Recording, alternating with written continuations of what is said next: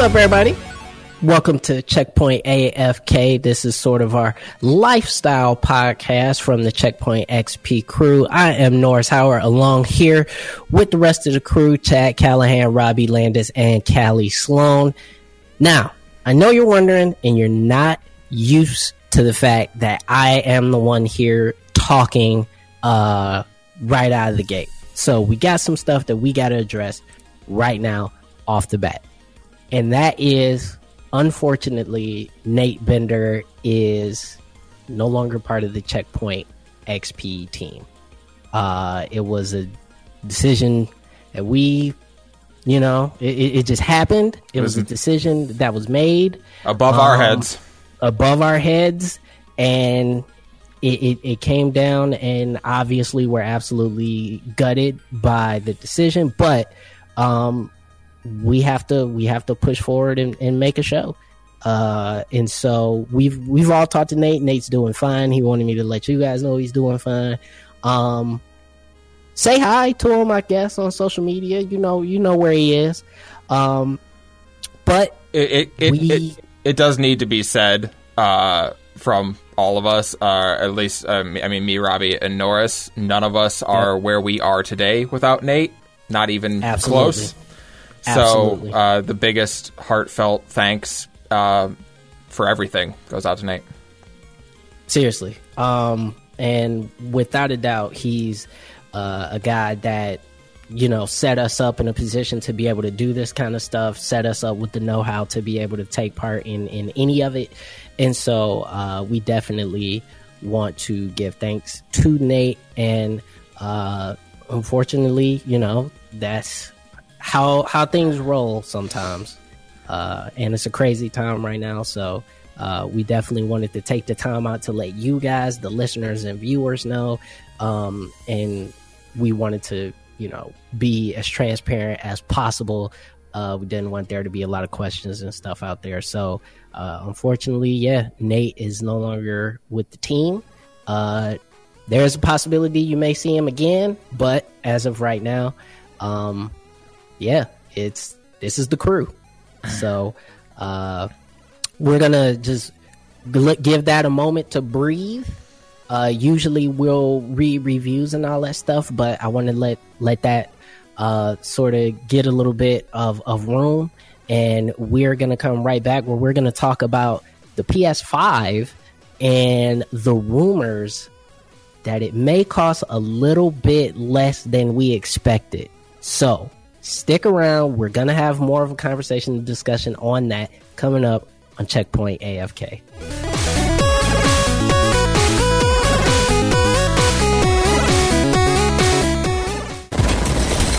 Let's go, boys! We have our Apex champions. I think we clutched.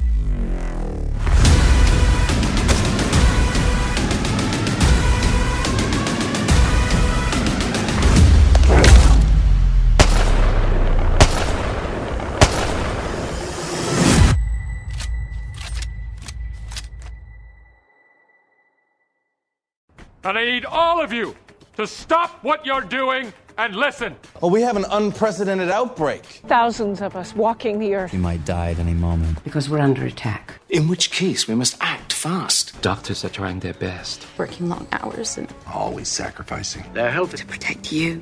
Well, I'd very much like to thank them. Thanks, Doctor. Thank you, Doctor. Thank you, Doctor. Thank you, Doctor. Wait a minute. What's the prognosis?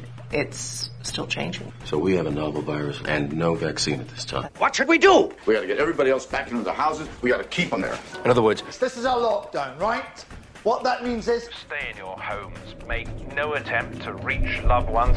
and take a long nap. you can count me out. You can count me out too. Some people are immune to good advice. You know what I mean? Those idiots. I just need to make sure you fully understand. Let's recap. I'm begging you. Stay inside. Wash your hands. And make sure you've Got 10 feet of personal space around you. Stay away from me. Stay away from me. Uh-uh-uh. I didn't hear you wash your hands. So think on this, lads. When you're home watching TV, Think about the Medical stuff. Working for you. So I'm asking you. stay home. I'm in isolation. just stop the virus. All right, I'll do it. Hallelujah. Hallelujah. You stay classy, planet Earth.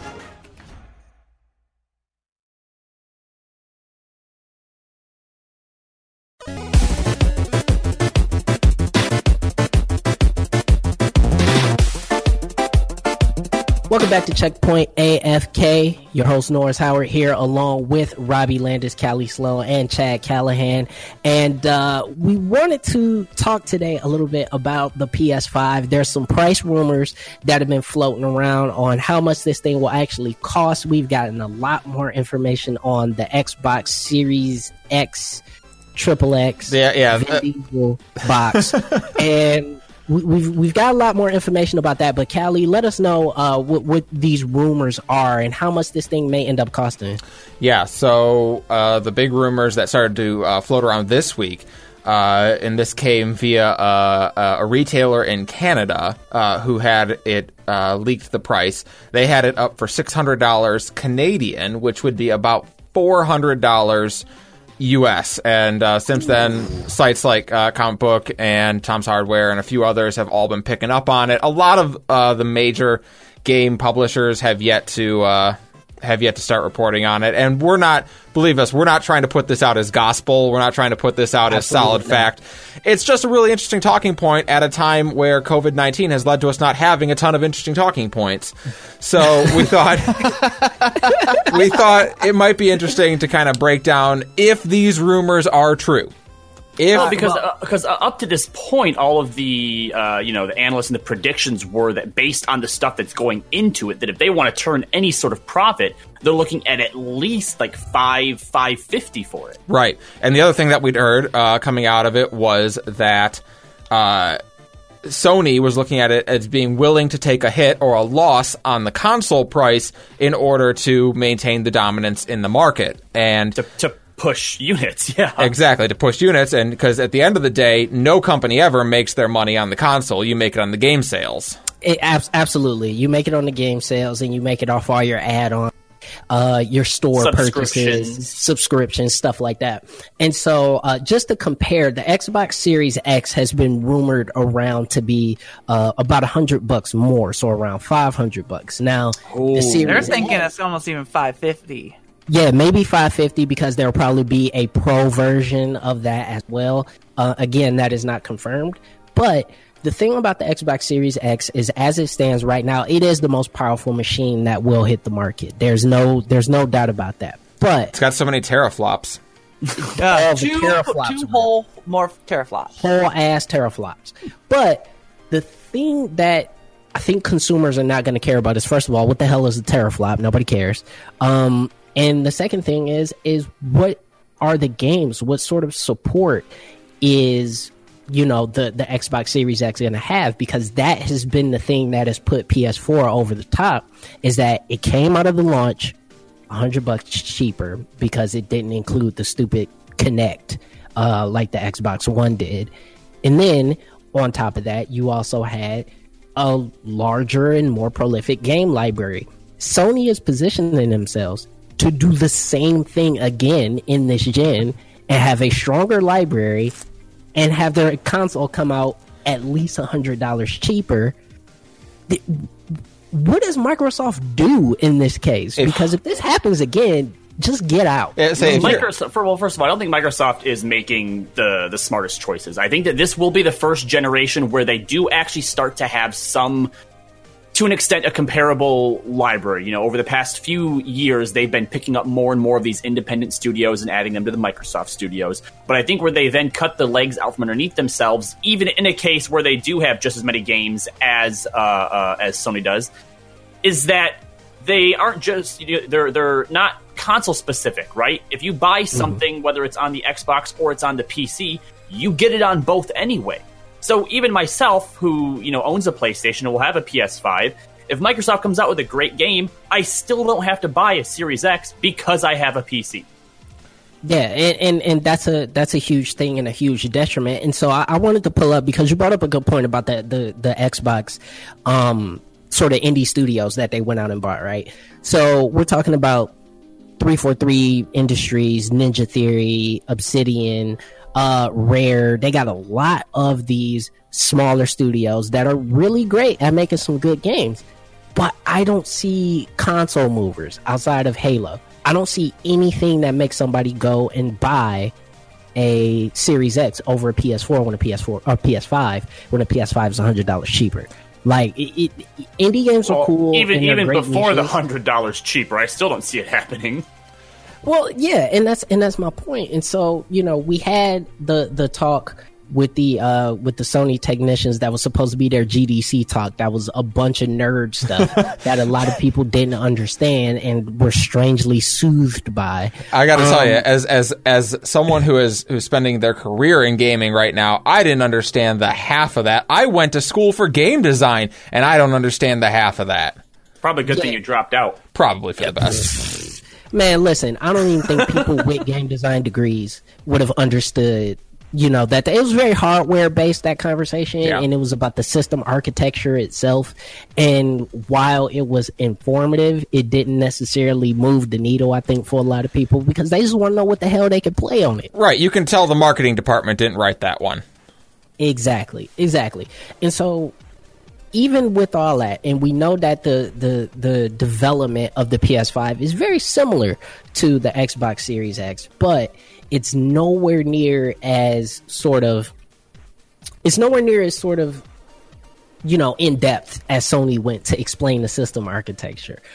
But even after all that, and after the fact that nobody understood what the hell Cerny was talking about, nobody really knows how powerful this system is or the Xbox Series X really is. After all that, it comes down to the games, and Sony has announced all of maybe one because it's a multi platform game. Was it Godfall or something like that? They've announced like one game, and then they've also said, oh, yeah, there's a possibility that it's a hundred bucks cheaper. Well, and that's Which, by the way, that's the retailers. Excuse me. Right, and, uh, but that's the thing, though. Like, if you're a Microsoft executive right now, obviously, maybe you have a little bit more insight on what the PS5 is going to cost than, say, your average person. But if those r- rumors start coming out, and you're like, "Oh my god," it, there's no way it can't be four hundred dollars. There's no way they're keeping it at that price point. But you got to be feeling like in your heart somewhere, like you got to be a little nervous, don't you? Like because if this happens again, if they take you out the same way again, like that's Fool me brutal. once, I mean, shame I on me. Fool me twice, shame on you, kind of thing. Yeah, Absolutely, because dude, we talk about back when the the last year that E3 actually mattered, uh, when the PS4 and the Xbox One were both announced at the same at the same conference. God, it's been a while. And you had Microsoft go out there and talk about the Kinect, and it was always on, and all this other stuff. Wa- Wasn't wasn't the Xbox uh, one the one about like you couldn't share your games or something like that? Yeah, they had the Or no, whole- it was the P- it was the PS4. Is like oh you could it was a, a rumor you couldn't share your games Yeah. because you wouldn't be able to take a disc and give it to somebody else and they could play the game. All of this was huge, huge, huge, big news. Xbox comes out, does their conference. Everybody's like, okay, that kind of went. It went we all right, yeah. It went all right. And then Sony comes out and says, "Oh yeah, we got everything that they got. You can share your games, and by the way, it's a hundred bucks cheaper." Sony strutted out on stage with no pants on and did the helicopter dance for the better part of 30 minutes. Like, well, you, gotta think the the one thing that they're taking consideration is user experience, and the one thing that I complain about the PS4 the most is that no matter how many games, like we we have a million games because like the, the free games on the PlayStation Plus happen all the time, you know things like that, and it's constantly this battle of, of the undownload this to re-download that and oh i want to play that, that party game that we don't play very often but i don't have enough room. Let me do that. They've kind of semi I, I mean, I don't know to what degree, but they've kind of pretty much discovered a way to kind of fix that to a degree on the PlayStation 5 where you can kind of pick and choose what part of the game you want. For example, Yeah, the partition down- downloading. yeah, I just downloaded the whole damn Modern Warfare, even though it's free to play uh, Warzone. But it, on the PlayStation 5, I assume, I assume, granted, this might be up to the game developer, I assume that I'll only have to download the Warzone mm-hmm. por- portion instead of the entire 100 gigs that my computer now has on it. Absolutely. So that's the thing that I think they're they're a little bit, you know, forward thinking on compared to Xbox. I mean, not just that, but having the PS4 chipset built into the PS5 built chipset for, for yeah. Yeah. for backwards compatibility purposes. The solid state hard drive really can't be overstated enough. Like, think about like you know we all work with solid state hard drives because working without one in our line of work is a nightmare. Yeah. So finally, for um, PS5 to be catching up, for consoles to be catching up to that idea, and for the hardware to be swappable is unbelievable to me. and they and they leaned on to that. Yeah. Like not not this not just that because hardware in in console since the PS3 I think has been swappable hard drives. You've been able to do it, but it's been something that they've never actually gone out and said like if you want to swap, swap. Yeah, because didn't it used to get rid of your warranty if you opened it at It all? did. It did. And now, but now they're saying not only is it swappable, but we've built the architecture for hard drives that are not even on market yet. Like that was another thing that they said uh, that Cerny said during his, his TED talk, basically, um, was that we're building this machine for hardware and peripherals that don't even exist at market yet. There's nothing Microsoft said even close to anything like that with any of their information that they put out. And what that tells me is that Sony is thinking about this machine, thinking about this console as probably their last console. Like I, I think this this is the last time we see sort of a big old black box on your entertainment center that sits there and you put games into it. Well, I, I don't know how much I can invest in that, but they are for sure definitely going in the opposite direction to what Microsoft is, which is coming out with, you know, whether it's a pro or a light version, coming out with a new console every two years. You know, it's something they want you to upgrade as often as you're upgrading your phones.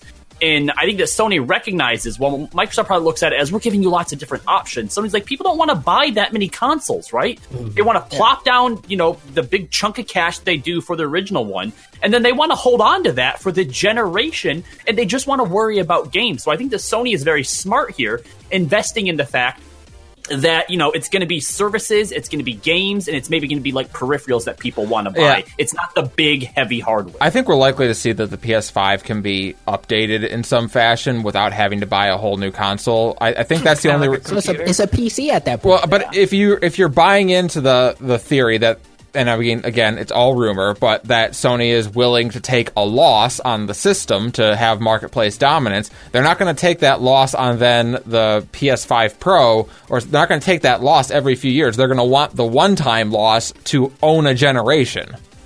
Yeah, and although this makes me laugh because the idea of remember when the PS4 uh, three came around and we're like, no more memory cards, holy crap! And now we're kind of back to that, where it was just bigger, more chunkier memory Yeah. cards that were sliding in and out of the same thing. That's probably where they're going to make their money back because people like me who are too lazy to undownload re-download things, I would gladly go get the PlayStation Five official one that The I know isn't first party. not the, not the Mad Catz version that uh, deleted all my fucking shit and but the PS1. All right, I don't want that anymore. I've learned my lesson. I'm So the exact PS5 party one. You went know? from It's having a a bookshelf of CD cases to going digital, and now you're going to have a bookshelf of hard drives that have like like a little piece of masking tape on the side that says Red Dead Redemption 3 on it.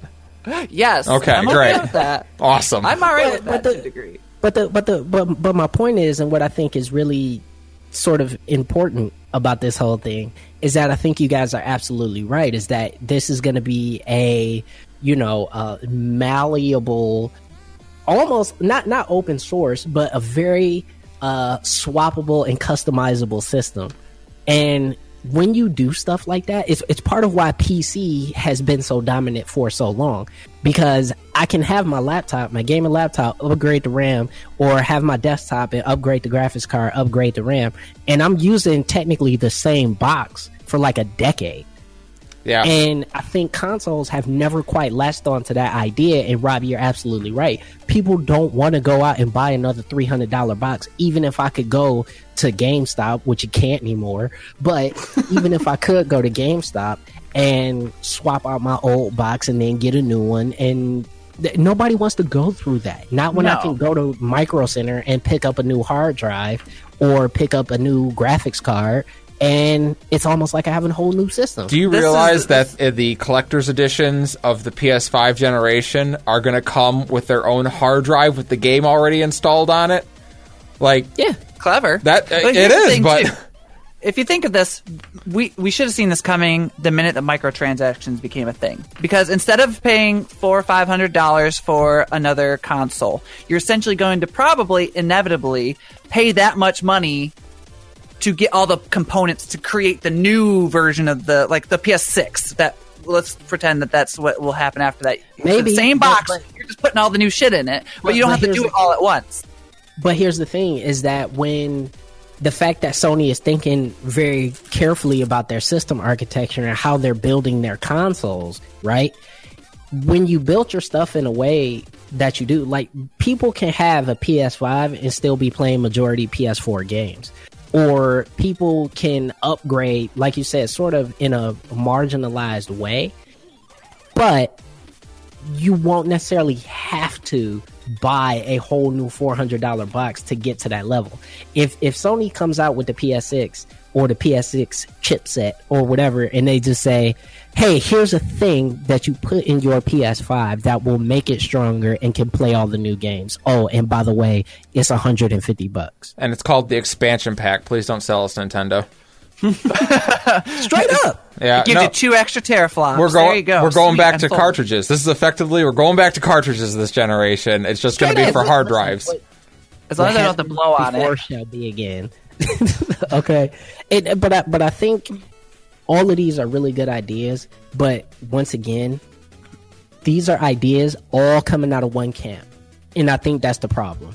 And I think when PS5, if these rumors are true, that it's a hundred, you know, a hundred dollars cheaper than what they're talking about for Xbox, and all of the stuff that they say with the system architecture is true, and all the stuff that they're talking about with third party developers is true.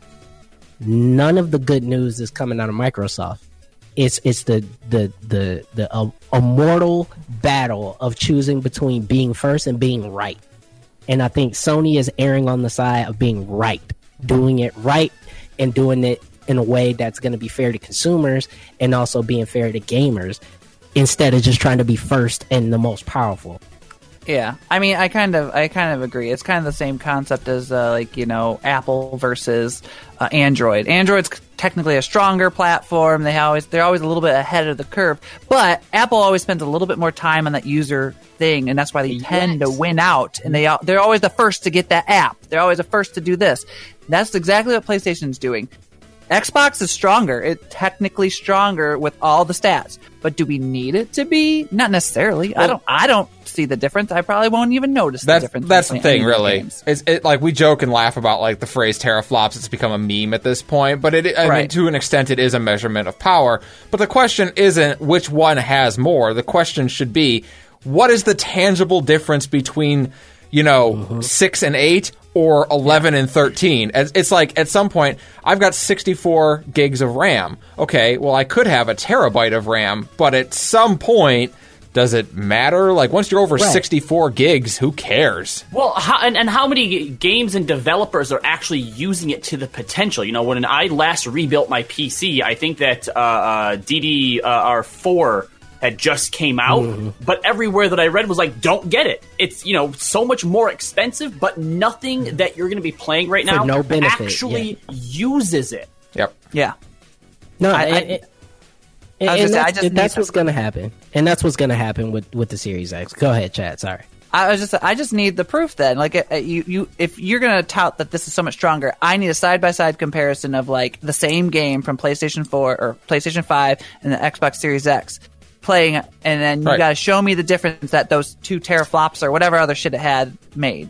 Yeah, you need to You show me a different where a game where it makes a difference because I have no doubt that it is technically more powerful. I but mean, if I get the same did- experience, then who cares? Right, and if it's like Red, I think there's certain games that it might co- compare to. Like, obviously, a game like Halo, I feel like relies heavily on graphics, so that makes sense to me. But that's not a game that's going to be on the PlayStation 4, so it's like I don't Chad, care. even even even you know the most intense games like like like let's take Cyberpunk, right? Because that's going to be probably one of the most beautiful games ever designed. True. We're at the point now where graphics are so good, I don't need them to even be any better.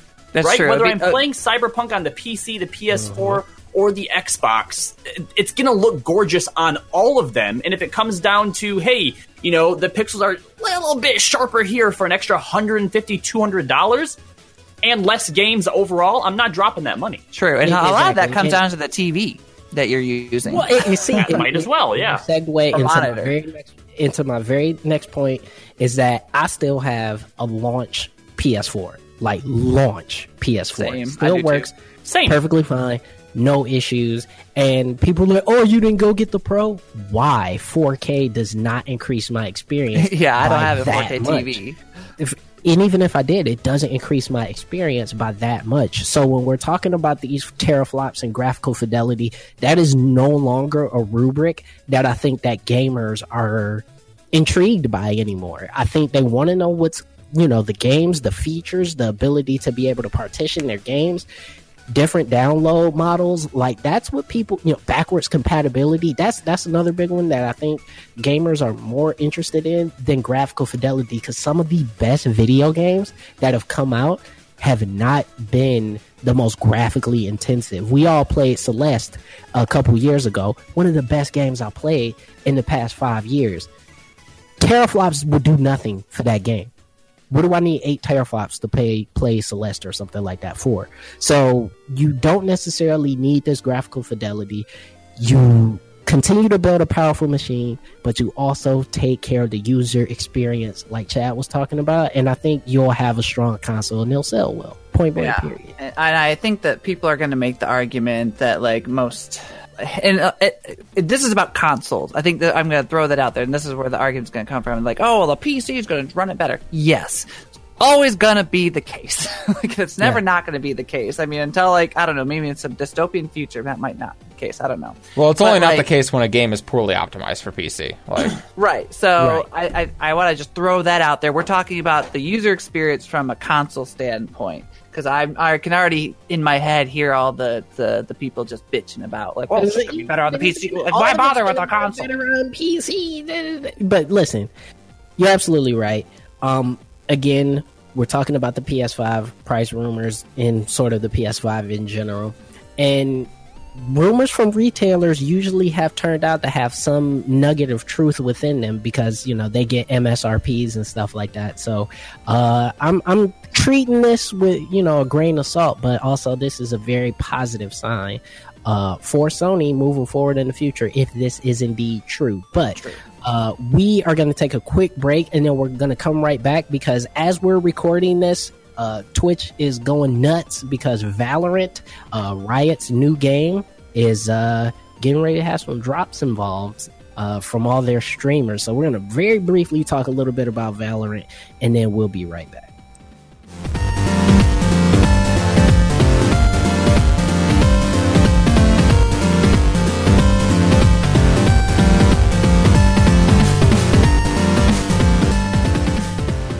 The seasons are changing, so to celebrate the swing into spring, we would like to ask gamers who their favorite green themed video game character is and why. Come with me. My favorite green themed video game character is Yoshi from the Mario World, and he's just really cute and he's fun to play, and I like the Yoshi World games. So my favorite green themed video game character uh, of all video games would probably be Link from the Zelda franchise, specifically in Twilight Princess. Uh, growing up and playing the Zelda franchise, specifically Twilight, uh, it had a really gritty, really raw, really dark theme to it, and I fell in love with that aspect of playing a role playing games such as Zelda. So my favorite character, my favorite green character is Yoshi from Mario Kart Double Dash. I used to play that game a lot when I was little, and my favorite map in the video game is Yoshi Island. So it's just all Yoshi. He's my favorite. So my favorite green character is the little pea shooter from Plants vs. Zombies. So not only are these little guys adorable, but they're deadly. They can cleanly knock the heads off zombies. They protect your lawn from the zombies that want to eat your brains. They come in a variety, and they're, they're pretty cool, man. Shout outs. Um, Lily from uh, Animal Crossing. because she's really cute and she helps me manage my pocket um, camp, and she's adorable.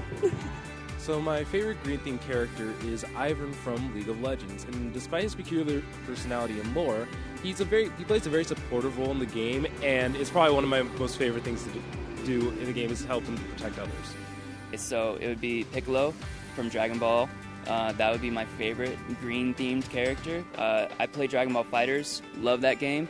He's not the strongest uh, fighter in the game, but he's got some really cool moves. Um, I like having him on my team, my trio. I think he's like also one of my favorite characters because he's got one of the best voice actors in, an- in English dub anime that I've ever heard.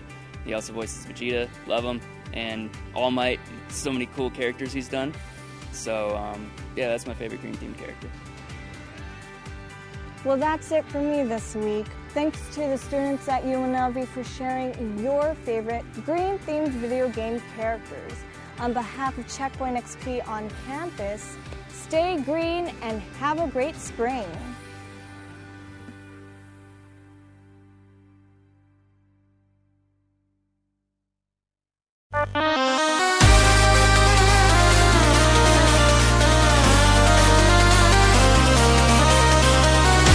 Welcome back to Checkpoint AFK. Your, you know, your podcast about stuff, video game stuff. Uh, we're here talking a little bit about the PS5 previously, and now we're going to talk a little bit about Valorant. If you are unfamiliar with Valorant, uh, it is Riot Games' new game, uh, one of the few new games that they announced that they would be developing. This is sort of a CSGO style game uh, that they uh, announced. And as we are recording this podcast, Twitch is going nuts because there will be closed beta keys dropping if you are watching the streamers. So, uh, guys, uh, the, how are you feeling about Valorant? I've seen a little bit of the game in motion now uh, from various streamers. Uh, I know Weird Beard, even though he's not on the show right now, is very excited. Callie, you're the next closest CSGO person. Have you seen a little bit of Valorant? Yep. What do you think of it so far? All right, so I mean, I'll just put this out there to start with. We did get our uh, reach out from Riot, who and they've uh, said, you know, hey, send us information if you want in on the Valorant beta. So we're all sitting here with fingers crossed that they'll get back to us very shortly. Everyone, cross your fingers for us, I know. please. Uh, so we're hoping to hear back from them. Uh, I'm pretty geeked. I like Counter Strike a, a great deal. Uh, it's not a game that I expected to like. Like, if you'd asked me two years ago, are you going to get into CSGO? I'd probably said no. But at this point, I'm watching it basically whenever it's competing. I'm trying to play as much as possible because it is a game that is objectively terrible and no one should ever play it. All right, here's the thing about and Counter Strike. when it's good, it's great. Well, yeah. Well, that's the thing. Like, it's Counter Strike is that game. Yeah, it's old. It's it's kind of got it's got a stigma to it because of the the fans. I'm not gonna lie, but at the same time, it's a game that is rather easy to follow as far as as from a competitive standpoint, and I think Yeah, that's why. just doing the same thing for 60 seconds, 60 times in a row. Well, yeah, okay. Well, I mean, someone's clearly got some gripes about it, but I, I think the thing is, is like sure- Boring to watch. I mean, I I first I thought the same thing, and I you know I worked briefly with the team, you know, who is majorly into CS:GO, and I didn't get it at first, but once you start watching it and you start thinking about the strategies behind it, it gets a lot more interesting, and that's the thing that I'm excited about in this game because it looks like we're doing a lot more of that. It's taking a little bit of Overwatch strategy and putting it into CS:GO, which I think is the biggest part of this. That's Yeah, the most see, exciting me- part that I'm uh, for me. Yeah, see, for me, you know, th- that was the one thing that kept me away from CS:GO. Was first of all the concept that you have to stop to shoot, which I think is stupid, um, and you can't aim down sights, double stupid. But um, I played Counter Strike a lot back in the day when it first came out, uh, back at internet cafes, back when that was a thing Yeah, right. in America. What a dated Um, phrase. Back when what, what's that? Social distancing ruined all that. I don't know. I, I know, but yeah, back when that was the thing, I was playing a lot of Counter Strike, so I get it. I get the appeal. I, I I understand why people are very very into it. Um, but after a while, it got very stale. And Robbie, you're right. I don't want to watch the same thing over and over again for 60 minutes as they, you know, essentially throw a smoke grenade and shoot somebody in the head. Now, with this, I'm really excited because these abilities are adding a really weird layer to a game that already was in anachronism, right?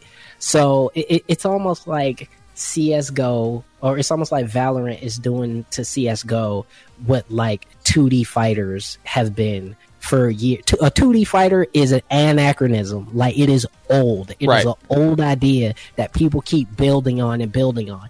Nobody built on the tactical shooter after Counter Strike came out. They really didn't. I mean, you had Team Fortress, which It was still kind of fun and goofy. it was yeah. fun, but it was different and Yeah. it was way faster and you know more cartoony. I think But Rainbow nobody Six Siege is like the only game that's kind of taken that up. only- Yeah. Yeah, but even still, Rainbow game. Six Siege, the play style is so different. I Yeah. can't even remotely compare it. Well, because Rainbow Six it, as a game was more about everything up until you actually got to go shoot people. The environment, less about the Yeah. enemy. Yeah.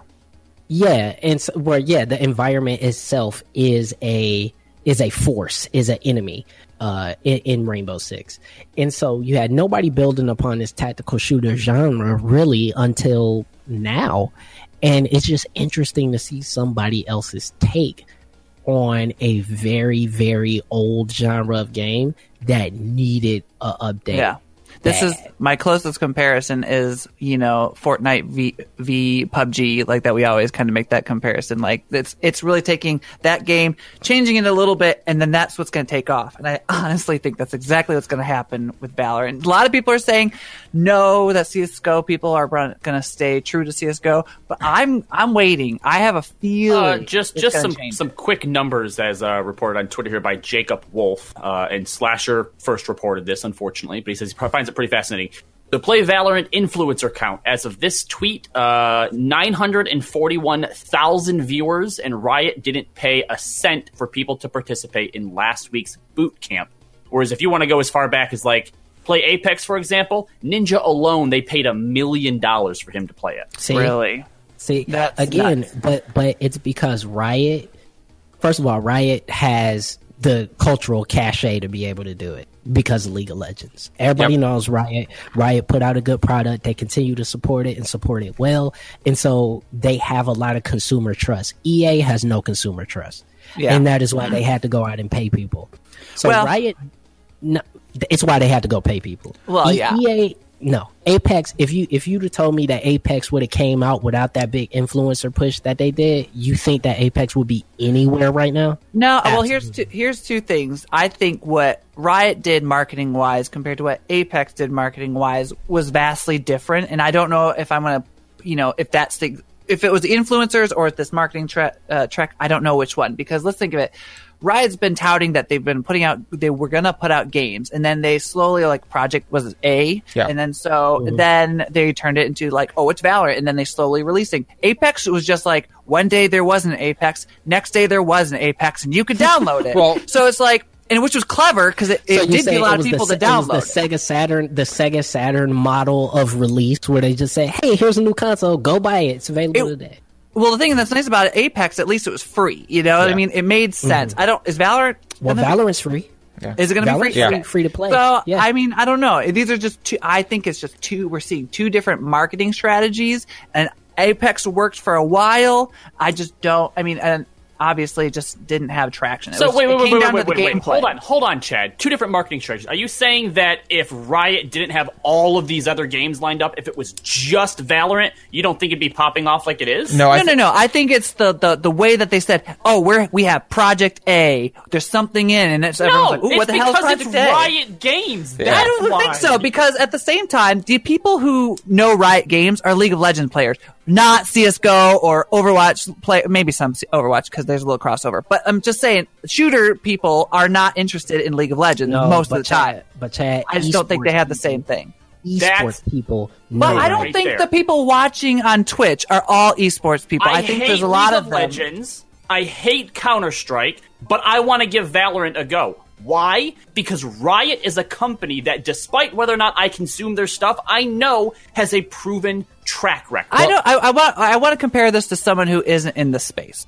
All right, like that's my difference. I want to go to someone like who is the the average Twitch, just Twitch viewer. Okay, but that, but even, there. but even that, but even that, if you're talking about somebody who wants to go play a CSGO style game, those are CSGO people. And CSGO people know esports. They've been in esport just as long as anybody else. I mean, so they know right. the I don't know. esports. No. so they know the esports landscape. If you're thinking that people who are playing Valorant don't know who Riot Games is, Chad, come on. It doesn't Come even on. come down to that. It doesn't even come down to that, Chad. It comes down to influencers, right? The average Twitch person doesn't need to know what Riot is or even what League of Legend is. Ninja's playing it. Shroud is That's- playing it. that's the- that's my point. Influencers are playing it, and they're you have a playing it without being paid. Why? Because it's Riot. Because what? Because All right, those okay, influencers. you got me there. That- that yes, one because you got me. those influencers trust Riot, and that's my point. And is what I'm trying to say. It's not necessarily about the average person. It's about the fact that Shroud and Choco Taco and TimTheTatman and all these other people can get a product from Riot Games and know that it has a certain level of support and know that hey this would be something that is gonna have some legs and they're gonna be able to sustain it as a community. That was something that apex didn't necessarily have coming out of the gate. You had a bunch of people playing it but then you had you know bugs that came out that didn't really get fixed on time. You had characters who had hitboxes that shouldn't have existed that didn't get fixed for months you had ter- uh, esports scene that just didn't happen up until recently, and now don't you they got still have no solo queue? they have No, solo. they- Oh, okay. they? They. Oh, Okay. Apex has solo. Oh wait, uh, they, I saw a joke that like it was uh, what, uh, what it was game late. it? It was super Yeah. late, but they had Uh, it for a while. Yeah, I don't know. But I mean, at the end of the Uh, day, the Riot is known for coming into a space a little bit later and doing a game a lot a bit better. Like at the end of the day, League of Legends was not a new concept. Like Dota and, and Defense of the Ancients Dota and Warcraft first. 3 had been around for a while. Like those already existed. Uh, Riot came in with League of Legends and in many eyes did it better. Some would argue vehemently that it's not better, but some would most would say it is. Uh, then you've got The money would say that it's better. yeah, then you got Legends of Runeterra, which I mean, uh, clearly taking inspiration from Hearthstone and a little bit from Magic, but putting out a very competent, very strong game. You've got Teamfight Tactics capitalizing off the auto battler success, very competent, very successful. So now Riot earns that right to say, okay, cool, we're going to turn our eyes towards a tactical shooter, and everyone just kind of has to go. All right, let's see what you got. Like no one I'll can just give it a immediately, no one, Well, no one's and- allowed to immediately just be like, eh, no, Well, and, and, pass. and, and to what Norris said earlier, you know, the fact that nobody else since Counter Strike has tried to do anything, like, yeah, maybe even if it wasn't Riot, I still think this would draw eyes because it's finally been so someone long. else who's who's trying something different with it. Yeah, And it's not a battle royale. And well, it's yeah, not that's a battle It's not a royale. I think royale. that's really honestly when I now that we say that out loud, I truly think that is why. I mean, battle royales for the past what couple of years have been like the strongest contender on Twitch and in esports, but Oh, because everyone's try everyone was trying to replicate Fortnite. They- so yeah, if, so if this would have been a battle back. royale, I think in that case people might have uh, people still would have been excited because it's Riot, but Right. it probably wouldn't have been as fervent because people are like another battle royale. exactly. But when it comes you're to tactical shooters, there's Counter Strike and then and then Rainbow Six, I guess. Yeah, but the, e- even still, like I mean, the, like we said before, Rainbow Six, such a drastically different game. You can't. I, I mean, they're a tactical shooter, but not the same game. Not like com- apples Yeah. and oranges with that one. Like if someone tried to come out and made uh, if if if the next Riot game is a Rainbow Six copy, I am so old. I'm just gonna say that right now. And Riot, if you're watching, and I'm, ho- I'm hoping this is true, I am. In. Well, their their next games are a single player turn based RPG. Yep. Com- like what? They're and basically going game. after yeah. I feel like they're going after except maybe the fighting game uh, uh, aspect there. I Which feel like they they're might. going after games and uh, genres that are a little underserved in the past uh, uh, decade. Smart. I would say I would say fighting games. I, I'm gonna be honest. I would say fighting games are underserved by a company like Riot, by like Well, a okay, okay. big, huge company like Sure, Yeah, sure. 'cause it's- but, Sports there, but, there, but there are still competent fighting games out there that Absolutely. are yeah, And honestly, if if you had Norris, this is actually a question for you. It says we're on the topic of fighting games and and developers. If there was a developer to say that we we plan to have an esports scene for this fighting game, whatever it is, like It doesn't really matter in the game. But Mm-hmm. we're going to develop a game specifically for esports. What developer would you want to have it? Right. have it create? Riot. Probably Okay. Riot, yeah. Uh, if it wasn't would- Riot, no, no, can you I have a would have- runner up? I will have Riot, and I will have the game actually built and developed by Arc Systems. Okay. All right. That's how I would I'm do it. curious. But Riot would be, but Riot would be publishing it and handing handling the esports game. I'm shocked that they haven't had a League of Legends fighter kind of thing like that. That's one of the things I expected. Is there? Okay. It's in development, yeah. Is that one of them? Yeah. Okay. All right. Never mind. There's also an anime. When's that anime going to get here? I need that in my life. Yeah. Oh my god. oh my god. It's gonna happen. Well, the the Arcane, the cartoon is coming out. Yeah. But um, but but to your point, Chad, is that people know that this is coming out to be a esport. There's no there's no, No, yeah, obvious. This yeah. is gonna be an esport. It's gonna have a community. Counter Strike, for as strong as it is, if this game is competent, it doesn't even have to be better. If this game is competent, okay, it will have a community in the same way that people say, "Oh, TFT, it's not better than uh, auto chess. It's just auto chess. Nobody cares. Nobody wants to play TFT." Dude, look at where TFT is and look at where auto chess is on the viewer count. Mhm. Okay. Riot has the ability because they have the cultural cachet in esports to be able to dominate just about any space that they go into. I think personally fighting games will be the hardest for them to get into, but if they make it a free to play game and offer a million dollars for esports tournament, I was gonna what say- everybody's about to be playing. I don't think that. I think the smartest thing Riot does when they when they're developing games is that they think of the esport first. They think of how it could potentially be bigger than uh, bigger than just the game. I think. I mean, maybe not. Maybe not necessarily with League of Legends, but like with the rest of it. I think they're moving forward. They're thinking this could be an esport, not just game. Maybe not the RPG. But I, but I think that's but I think that's been the detriment of a lot of games. Yes. And I think that's been what caused the Apex to trip up and what caused PUBG to not be as big as it could have been in a lot because they put out the game and they say, okay, esports, People love this. Let's make it an esport. but nobody knew how to f- how to fucking do it. Right. I think it's to your detriment when you're not when you don't have an established method of running esports. Like, listen, Overwatch had had had or Blizzard had experience with Tespa. They had experience with running StarCraft. They had experience with running a whole bunch of other esports. So when they said, "Here's our new game. It's going to be our next esport," they know what they're talking about. Same thing with like Teamfight Tactics and Legends of Runeterra. You can make that switch really quick.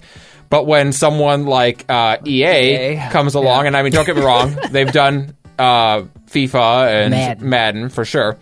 But Oh, uh, right. Yeah, uh, what's what's the the studio that made um, they made Titanfall? They made Apex Legends. Uh, Respawn. Respawn. Thank you.